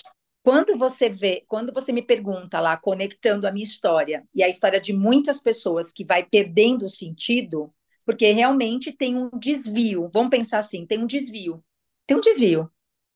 E esse desvio é chamado de acorde perdido. Chamado de acorde perdido. Por quê? A partir do momento que entra uma frequência, pensa, tem lá tudo, tudo regendo no processo. É a mesma coisa que você colocasse ali um, um implante. Vamos pensar assim, um, um chip ali, você uma intercepção. Então corta o sinal e aí você fica rodando, né? Porque quando você pega, por exemplo, você fala assim, ah, um calendário gregoriano é inofensivo. Eu falaria para você, você tem uma mente 3D que é maravilhosa, porque ela consegue organizar, você consegue levantar da cama, você consegue ir no banheiro, você consegue falar escova, pasta de dente, escova, você tem tipo lógicas na tua vida. Você tem uma mente maravilhosa, que inclusive é um computador, a sua secretária, a sua Alexa, falaria com a sua Alexa, fala: "Me acorde às 5, me leve para a geladeira, escolha o alimento, pegue isso, corte isso, faça isso". Você tem uma mente maravilhosa, porém ela está rodando no programa artificial. E aí, quando você começa a compreender essa lei cósmica, você descobre a quarta dimensão, que é o próprio tempo. Então, o tempo é 4D e o nosso corpo é 3D. Então, a partir do momento que você não tem a consciência que a tua mente ela é 4D e não 3D, então esse programa artificial ele colocou a nossa mente para rodar na 3D, então não, não combina. Não orna, e aí você vai entender. Hã? Não orna, né? Para usar uma linguagem. Não orna, orna, não orna. A palavra é não orna, com bem, bem puxado. Por quê? E aí você começa a entender porque você não consegue manter os processos. Daí eu te respondo aquilo, que era a pergunta que eu tinha. Como que você passa ali uma prescrição, a pessoa sabe que tem, ela compra, ela quer fazer, daraná, não consegue fazer. E aí virou a minha chave. Eu falei, arrou, então agora eu vou começar a entender se eu consigo sustentar. E eu comecei a perceber que a, a, partir do momento que você muda, você vira essa chave, você muda a forma de ver, de contar o tempo, você organiza a sua mente. Porque se a minha mente é 4D e ela é um computador que organiza a minha parte biológica, entra em harmonia. Então, o que eu sinto e o que eu penso e o que eu faço começa a ter coerência. Não, maravilhoso. E, que, é o, que é o caminho. Né? Até peguei uma expressão tua que tem a ver, que você fala que a, a, a terceira dimensão vai ficar insuportável de viver. Já está, né? Já está. Exatamente o que você acabou de dizer, né? Está tá em descompasso aí, né? Então. Tem um e, descompasso. E a pressão está cada vez maior por uma mudança, é isso? É, é por isso que a gente está. É, tá essa loucura que está. Na sentido... verdade, por que está essa pressão? Porque o que acontece? A maior, nós somos seres que sentem o todo, nós estamos conectados ao todo. Independente se as pessoas acreditam ou não, né? Impossível você, tipo, ir, ir no supermercado, acontecer alguma coisa na frente, você não sentir nada, né? Nós, nós, como eu falei, somos seres que somos afetados, nós precisamos de afetos. Por isso que esse corpo emocional que sente, ele está operando dentro do inconsciente coletivo. Agora pensa. Você tem conhecimento das leis cósmicas. Então, a lei do tempo é uma lei cósmica, não é uma lei da Terra, é uma lei cósmica na qual a Terra também obedece essa lei cósmica. Certo? Tem uma lei ali regendo. É uma lei de tempo e espaço, tá? Tempo e espaço. A gente tem que lembrar que não é o tempo, mas o espaço. Então, quando não tem espaço, quando você não conhece as leis do espaço, você fica completamente desorientado, como se você não tivesse, não soubesse a localização de onde você está né? Pensa essa dissonância. Então, é, quando a gente começa a, a, a, entrar de novo nesse biorritmo, vamos pensar aqui, a gente começa, a gente, o que, que nós perdemos como humanos? Perdemos ritmo. Se somos afetados pelo inconsciente coletivo, e essa vulnerabilidade desse, dessa, desse caldeirão que está fervendo, por que está fervendo o caldeirão? Porque se a sua mente é para trabalhar um pouco mais, tipo assim, eu observando a minha ação. Tipo, eu consigo, como eu tô no a mente está no nível 4D, ela consegue enxergar o corpo 3D, como se ela tivesse num, então ela consegue falar, hum, ela consegue escolher, ela consegue fazer escolhas conscientes, porque ela tá é tipo assim, ela tá com o projetor na mão olhando para o corpo 3D. Então ela tem, ela tá um passo antes do que vai acontecer porque tem uma perspectiva mais alta.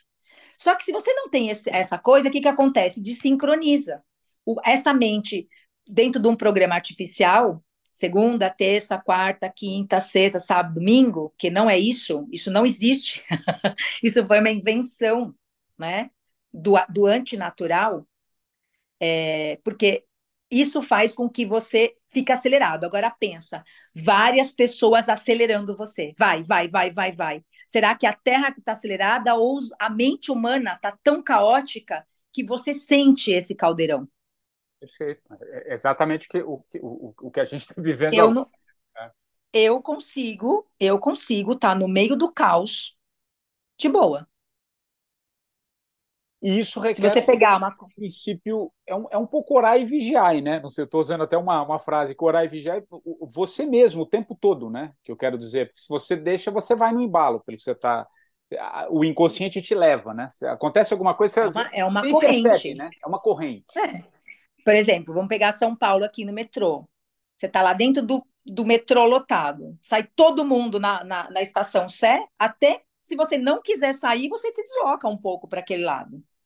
Você tem que ter consciência, boa, tipo assim, todo se você tá lá dentro do metrôzão lotado, você sabe que você não vai descer, você vai pegar no eu falo, quando você tá numa mente mais mais amplificada do, daquilo que está acontecendo, você consegue estar tá num processo de estar tá um passo atrás daquilo que pode acontecer. Isso é uma visão, uma visão simples.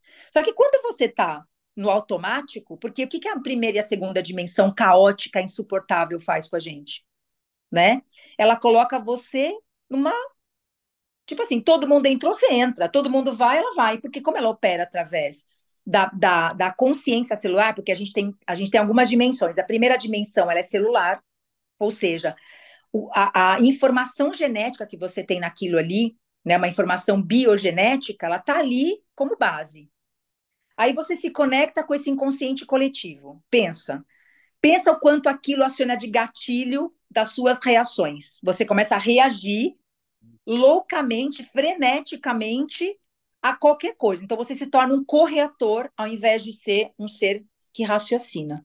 Então, o que rege o planeta hoje são, são, são, são aqueles ciclos emocionais não curados. Agora, pensa que caótico que fica. Uma mente que está dentro de um programa artificial, que é uma frequência, 12 meses irregulares, sendo que a tua mente é extremamente lógica, ela funciona em 260 dias, não em 365 dias. Aí você tem uma diferença aí de 85 dias dentro do processo, 260 mais 85 vai dar os 365. Pensa nesse delay de 85 dias. Você tentando colocar pilha numa coisa que tem você tem 85 dias de um vácuo quântico ali para você poder organizar, ter esse espaço que você não tem na outra, que fica colocando você numa pilha. Pensa nisso. Não, é, perfeito. E, e, e aliás, fica até o convite aqui para quem está nos ouvindo para conhecer melhor, né? Porque eu quero aproveitar esses 10 minutinhos finais aqui do papo com, com a Vânia para pedir para ela falar por onde a gente caminha e, e, a partir disso tudo o que, que a gente está vivendo, mas assim, tem um vasto material dela onde ela fala do calendário, desses 260 dias e não os 364, aí tem uma diferença.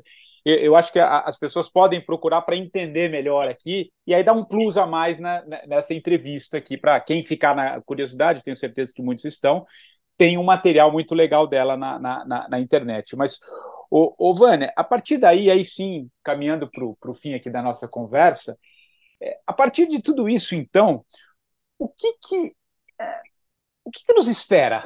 Sim, vamos, por onde as coisas vão caminhar daqui para frente, diante desse caldeirão em que cada vez mais a percepção né, das pessoas, por conta disso que você acabou de dizer, do mental, está né, tá cada vez mais acelerado e a gente está vivendo um calendário que, que nos acelera cada vez mais. Por onde as coisas caminham? O que, que você pode falar assim, para para quem chegou conosco até o fim, o que, que alguma orientação, algum, algum caminho e o que que o que está vindo aí pela, pela frente, o que, que nos espera, digamos assim, como até como despertar, né? Porque precisa, né?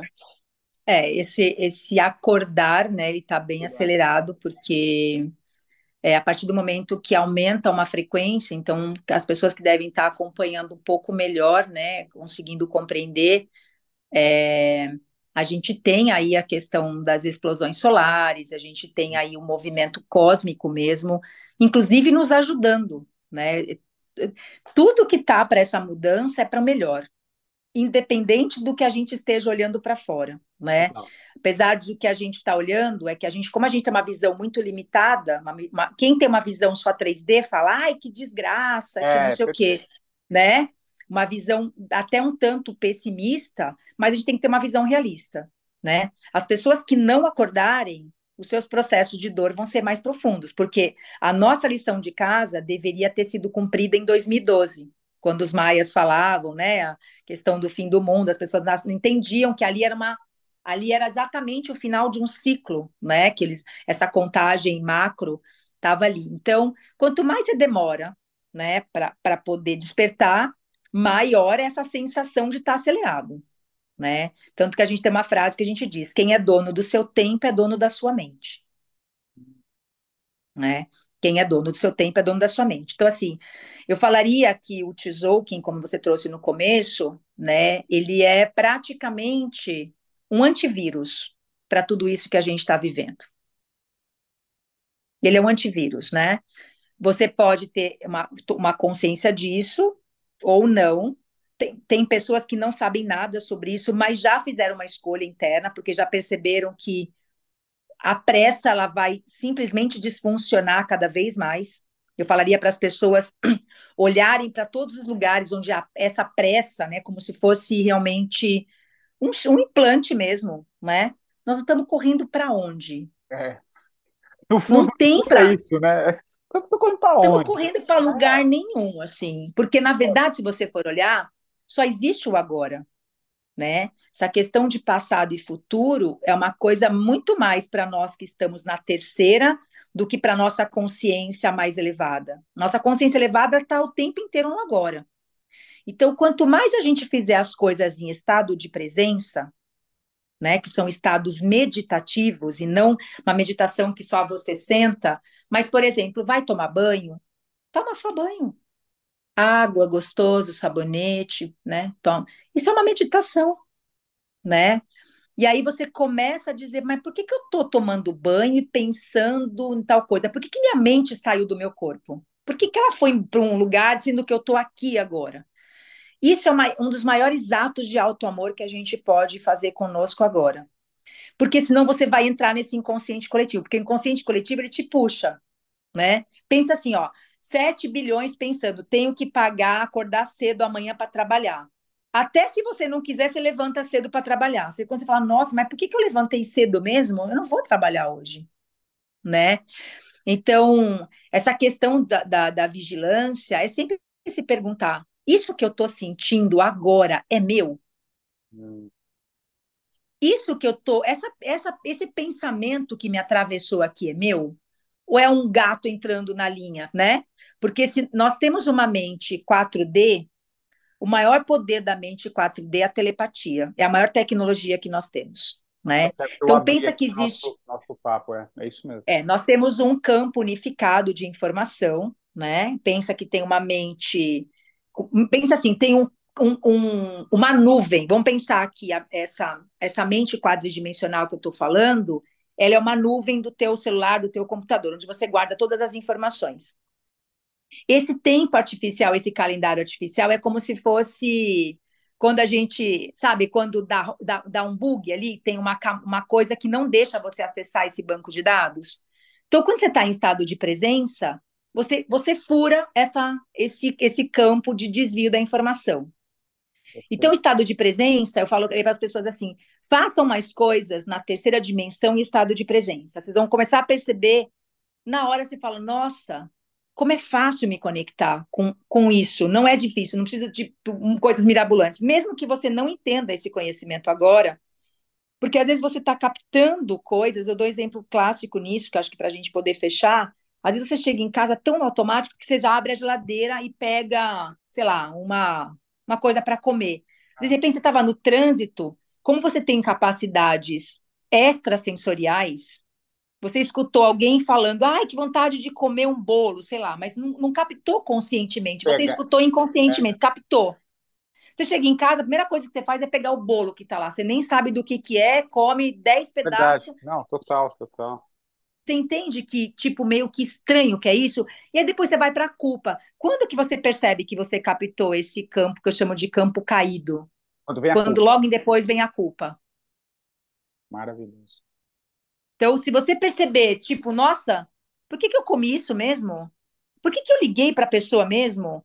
Quando vem essas coisas, você fala, bom, entrou gato na linha. Tipo, entrou gato na tuba. e aí, isso já é um jeito de praticar isso que eu estou falando, isso que eu ensino ah, é hoje. observar mesmo, né? Acho que é, é, é.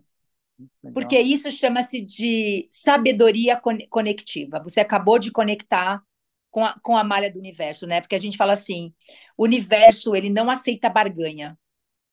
Ele não aceita a corrupção. Então, quando então como a gente segue o corrupto, nós nos tornamos corruptíveis.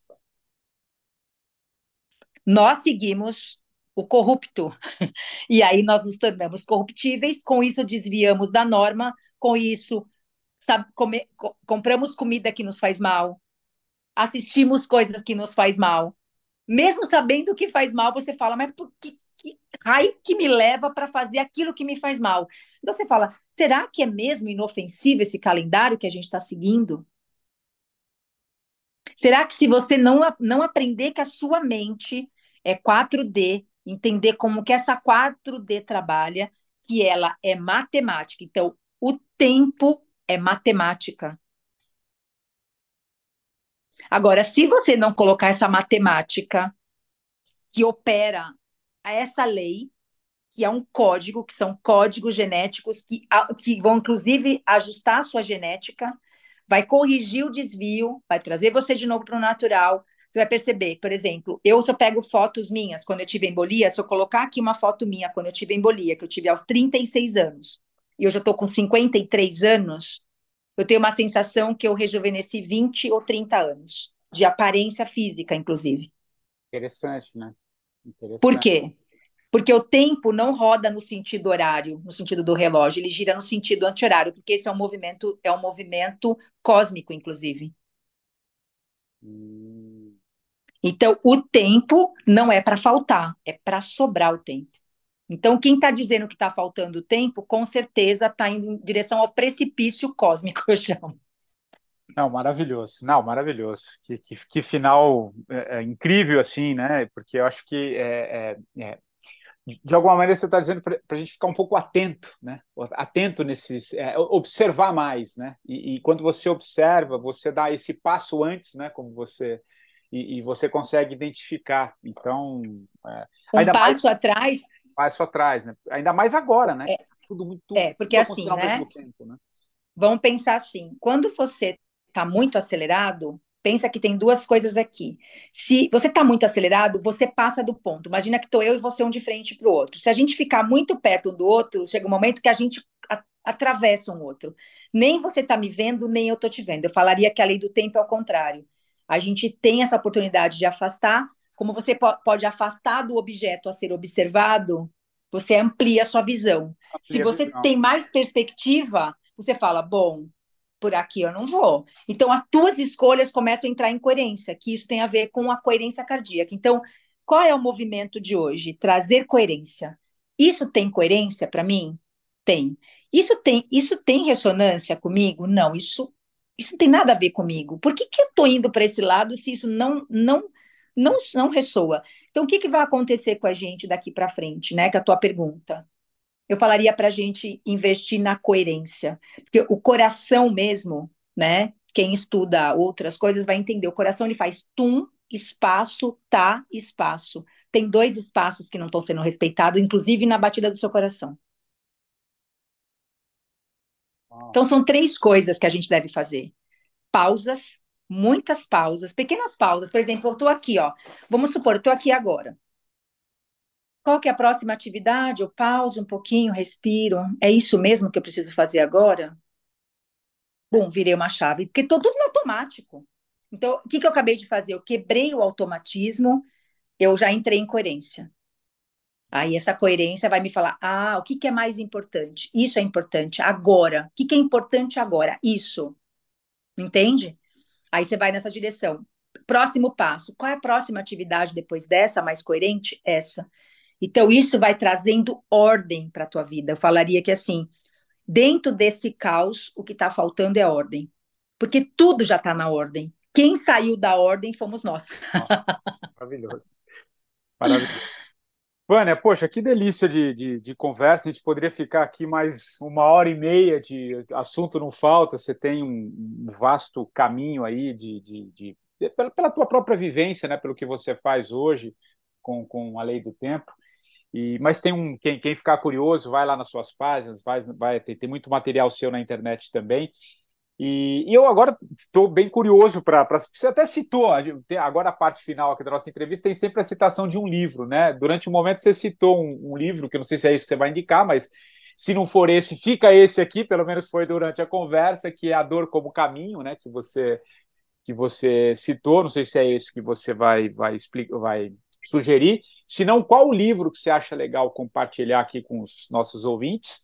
E na sequência, uma música, uma frequência, um mantra, alguma coisa que você acha legal para encerrar essa conversa contigo. Vai lá. Bom, então assim, eu, eu se eu fosse aqui o que eu amo, o que eu mais amo, e é o que eu tenho praticado todos os dias, que eu acho que traz um alento, né? Que eu chamo de alento. É, o, é um tempo de espera. A minha sensação é que aqui, cada vez que a gente abre esse espaço, né, tem algo maior dentro de nós querendo mandar uma mensagem para nós. Então, assim, eu tiraria esses livros de autoajuda, todas essas coisas que eu acho que no momento agora a gente precisa realmente segurar uma corda que está pendurado ali, pular nessa corda e não pensar muito mais. Eu tenho um material que eu pratico diariamente, né? Eu vou, vou fazer aquilo que eu estou praticando, que é um conhecimento vivo, diferente de um de um livro que está chapado ali, ou que, né? Que é um de verdade esse livro que é o Despertar do Eu Superior, da Academia de Ciência Futura, que é o Educandário para a Alma, que eu acho que as nossas almas estão precisando, né, existe uma, uma sede de se conectar com aquilo que tem de mais puro dentro de nós. Então, ah. o Educandário para a Alma, que é da Academia de Ciência Futura, só dá para comprar pelo link, pela, pela mandar o um e-mail para eles, né, a CF, é, eu posso mandar depois para você e você pode ah. compartilhar. Primeiro que o material é muito rico de colorido, as imagens são maravilhosas e ele tem pequenas meditações todos os dias para fazer, leituras muito profundas que fazem você recordar de coisas que talvez vai trazer para você uma, uma esperança, um amor tão grande, você começa a falar, nossa, tem coisas incríveis que eu nem pensei que existia, né? Aqui tem os 72 passos para o despertar do eu superior, que eu acho que esse momento de virada de chave planetária é para essa conexão, né? Que é do Dr. JJ Hurta, que da doutora Desirê, né? Que são dois, PH, dois PHDs, né? Eles estão muito há muito tempo com esse trabalho desde 1973, com muitos materiais. Um deles também é a chave de Enoch, né? Que é esse material também aqui. Mas esse aqui para nossa prática diária é maravilhosa. Então, tipo, além de te ajudar a, a, a entender um pouco melhor o que eu estou falando, ele também te traz coisas práticas e leituras para você poder fazer. Tem a meditação e tem visualizações para fazer, que eu acho que vai ajudar muito as pessoas a dar uma virada de chave. Maravilhoso. E como, essa, como esse livro são 72 mantras, uhum. né? É, em várias línguas, né? Aramaico, egípcio, as línguas mães, né? Então, tem muitos mantras aqui que, quando você mantra, coisas acontecem no seu corpo, você começa a perceber mudanças físicas, inclusive biofísicas no teu corpo, você começa a perceber que tem outros corpos em você se comunicando, inclusive os mantras, o que, que eles fazem? Eles ativam o teu corpo epicinético. Uhum. E quando você ativa esse campo epicinético, você é como se tivesse uma capa de proteção. Então você fica um pouco meio, vamos pensar assim, aumenta a tua imunidade contra esse caos planetário. então, esses mantras, inclusive, vocês vão perceber a da onde está vindo, né? Porque ele conta exatamente aqui, porque como ele fala da chave, então ele fala, ah, segundo a chave, então ele é meio complemento da chave para quem quer estudar a chave, as chaves, né? Então eu indico super ele, primeiro pela, pela viria... praticidade. É maravilhoso. Oi. E aí, para encerrar, você indicaria um desses mantras ou, ou, ou, algum mantra, eu digo, como, como uma música, como uma frequência? O que, que Sim. faz casar? Eu, eu, legal. Eu, mantra, eu colocaria o mantra Kodosh, Kodosh, Kodosh, Adonai Kodosh. Sabayot, o Kodosh. Ele tem até alguns vídeos aí, depois você vai ver, né? No o YouTube a gente consegue achar. O... Consegue. Eu te mando também o ah, link. Isso, tem, a... tem até três horas de Kodosh. Vocês vão perceber é, a potência desse mantra. Inclusive, ele é um mantra que a gente fala que é como as hierarquias superiores nos reconhecem, né? Então você começa a, a, perceber esses outros campos mais sutis de energia que estão para além da, da capacidade humana de perceber, né? Então, muitas vezes a gente está com coisas muito difíceis para fazer. Sabe aquele dia que você acorda muito, que você fala, nossa, gente, como é que eu vou superar? Eu falo, você coloca um kodosh ali e você mantra junto algumas vezes, você vai perceber o quanto aquilo se abre, né? E também não deve ser feito de qualquer jeito. Normalmente a gente coloca a mão, né, esquerda, a mão, a mão esquerda no coração e a mão direita à frente, sabe assim? Como se você tivesse dizendo assim, olha, eu estou aqui, eu preciso de ajuda, sabe assim? Sabe uma uma como se tivesse uma mão que segurasse em você assim, aquela corda que eu falo, que assim, você vai perceber o quanto tem dentro desse campo invisível, que é científico e espiritual. Eu falo que assim, primeiro faça o que eu estou falando, depois manda para nós uma mensagem, para você ver a diferença. Então, eu tive dias muito difíceis aqui também, não acho que para nós que a gente está, falo, quanto mais é dado, mais é cobrado da gente, né? É, desafios maiores chegam para nós, mas são, é, são coisas assim, é um mantra tão poderoso, tão poderoso, e está aqui dentro desse livro também. Então, eu, ele inclusive, ele é um portal de abertura para uma energia, uma luz maior chegar na tua vida. Então, eu indicaria ele sem. sem eu, quando você começou a falar para mim, ah, tem um mana, me veio ele tá logo no começo. Logo no começo, é esse, ah, né? Legal. E é legal que então, fica casado com a própria indicação do livro, né? Que faz muito, sim, muito sentido. Sim, acho que, inclusive, o passo número 3, o passo número 3 desse livro explica o Kodosh. Então, acho que mais do que só indicar um mantra, é saber o quanto esse mantra está embasado em conhecimento espiritual científico, para quem realmente quer mergulhar nesse caminho espiritual na qual todos nós estamos sendo convocados, né? Nós estamos sendo convocados a viver a nossa espiritualidade de forma íntegra. E íntegra não tem a ver com perfeição, tem a ver com inteireza. Se nós estamos inteiros no nosso processo de dor, atravessar esse, essas portas, e aí você sai desse lado aí. Eu acho que é, é, é, todo dia passar num túnel, volta, passa nesse túnel e volta. E quanto mais você vai passando, mais vai ficando mais leve a caminhada, mais responsável, mas mais, mais leve. Eu estou num dos momentos mais bonitos da minha vida, então eu não tenho que reclamar da vida, eu só tenho que agradecer da, pela vida, pelas pessoas que eu encontrei, pela forma de viver que eu escolhi, por, por hoje ser dona do meu tempo, por hoje falar o que eu falo, poder contar a minha história não ter medo de falar dos meus tombos, das minhas sombras, tipo assim, ter uma intimidade com o meu corpo de dor, ter uma intimidade com o meu corpo de luz e poder hoje ajudar as pessoas a transmitir, assim, tenham esperança e fé. Eu acho que daqui para frente é, um, é uma esperança e uma fé em algo muito bom que está para acontecer para todos nós que dissemos sim para a vida. É sim para a vida. Maravilhoso. E cada vez mais integrando, que acho que isso é o, isso acho que Isso. é o que fica, inclusive, do, do, do, nosso início aqui da, da conversa e faz muito sentido. Vânia, queria muito te agradecer, viu? Foi uma, uma delícia essa conversa, você compartilhar a tua, tua história incrível, assim, né? por tudo que você passou, por tudo que você vem fazendo e por tudo que você está aspirando e, e, trazendo também, como, compartilhando, né? Eu acho que esse é o caminho também, compartilhando com todos, afinal, você deixa muito claro isso, que todos estamos unidos aqui nesse, nesse processo e nessa jornada. Queria muito te agradecer, viu? Gratidão a você, Patrick, gratidão a todos do seu, dos 45 do primeiro tempo. Então, maravilha, amei estar aqui com você.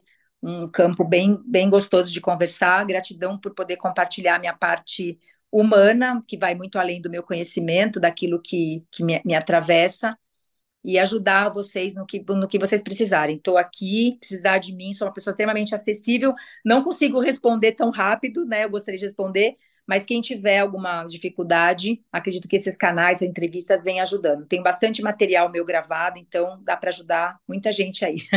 Gratidão. Em Lakesh. Agradeço. E o 45 do primeiro tempo, você já sabe, volta na próxima semana, sempre trazendo um novo convidado. E se quiser indicar alguém também, vai lá no meu Instagram, é o patricksantos.oficial, vai lá, mande uma sugestão, quem sabe esse entrevistado não aparece aqui também. Nós voltamos na próxima semana. Um abraço e até lá. Kadosh, Kadosh, Kadosh, Adonai